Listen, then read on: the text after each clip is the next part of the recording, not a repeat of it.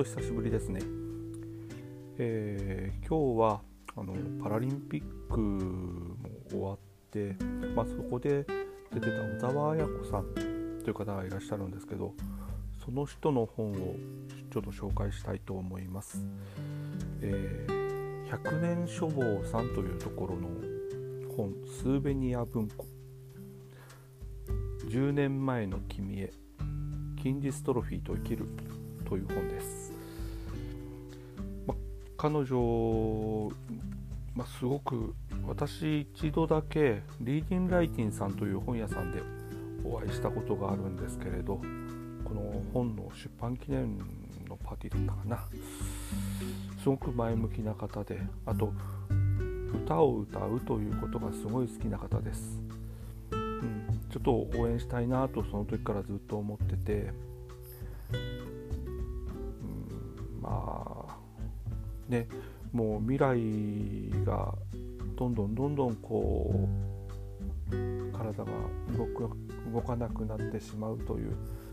まあ、絶望というのかな私自身はそういうのがないのでこういう軽々しく言うのってすごい失礼な発言だと思うんですけれど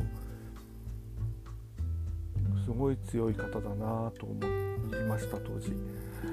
えー、一応ですねあの終わりのところだけ読みたいと思います。今を生きる小沢綾子。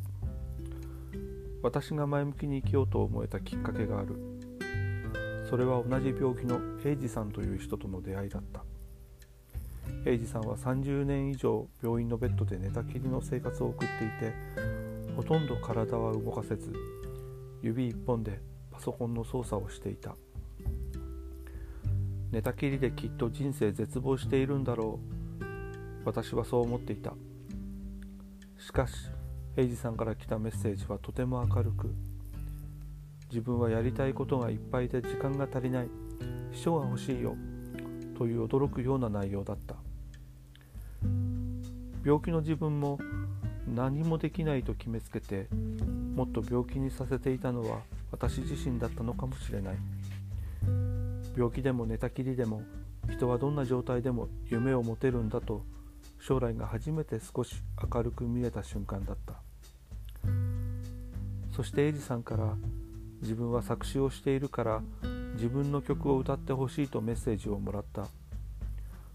同じように病気の人を励ましていきたいんだと語ってくれた。とても嬉しかったが当時の私は仕事も忙しくなかなか約束の歌を歌えなかった。いつか歌おうと思っていた。その間も英二さんからのメッセージで CD にしたいと連絡があった。私はいつか CD を作りたいと思って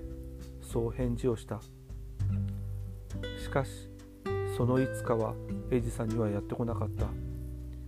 2ヶ月後体調が急変した英二さんは帰らぬ人となってしまったのだ。どうしてあの時すぐ行動しなかったんだ？と自分を責めた。遅いかもしれないけれど英二さんの夢を叶えられるのは自分だけだ。そう思って約束した歌を歌うようになった。同じ病気の人や病気でない人悩んでいる人や悩みのない人いろいろな人からメッセージをもらった。歌ってくれてありがとう。出会えてよかった。私は嬉しかった。初めて自分にしかできないことを見つけた気がした。いつもはできないことだらけでありがとうというばかりだった自分が人が人からありがとうと言ってもらえたのだから大げさだけど生きててよかった。心の中からそう思った。こごめんなさい。心の底からそう思った。英二さんの分まで歌を歌っていこう。たくさんの人に歌を聴いてもらおうと思いそれが私の夢になった。病気になってから初めて持てた夢。それは私に生きる希望をくれた。そして活動は広まり全国に歌や講演で行くようになったりテレビや新聞などでもたくさん紹介され人生がどんどん変わっていった。病気が分かった頃の私は現実を受け入れたくなくて自分が幸せでないのは病気のせいだと思っていた。私だって昔は何だってできて病気や障害がない周りのみんなと同じだった。でも病気や障害を持ってしまった今は全てを受け入れて前に進むしかない。時間が限られている私にとっては特に後悔したり後ろを向いたりする時間なんてないのだ。できないことを数えるより小さな幸せや今できることを大切にしていけばどんな人生であっても楽しく自分らしく送れる。病気が分かり医者が宣告した真っ暗な未来だったはずの10年後の今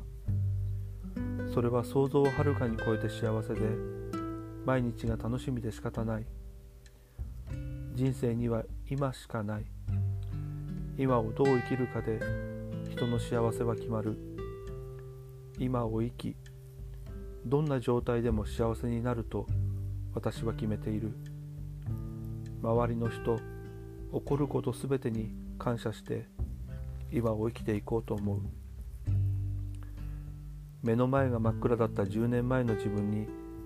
もしも今の私が声をかけてあげることができたならそんな思いで時をそんな思いで詩を書いた。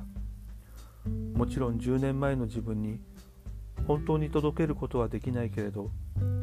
かつての自分のような未来が書けない境遇にいる人に私の言葉が少しでも届けば幸いだ、まあ、10年前の君への後書きです。これって例えば今自殺したい人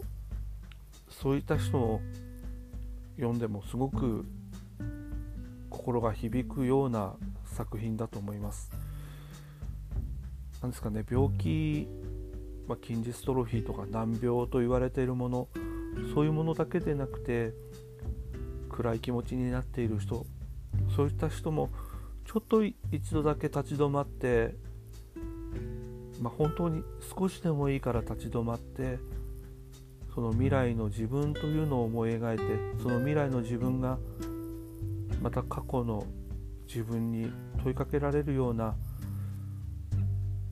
まあ、そういう形でなんか明るい未来というものがあるんだよっていうことを教えてくれた作品でした。はい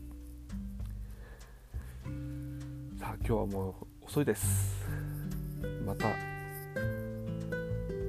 配信します。おやすみなさい。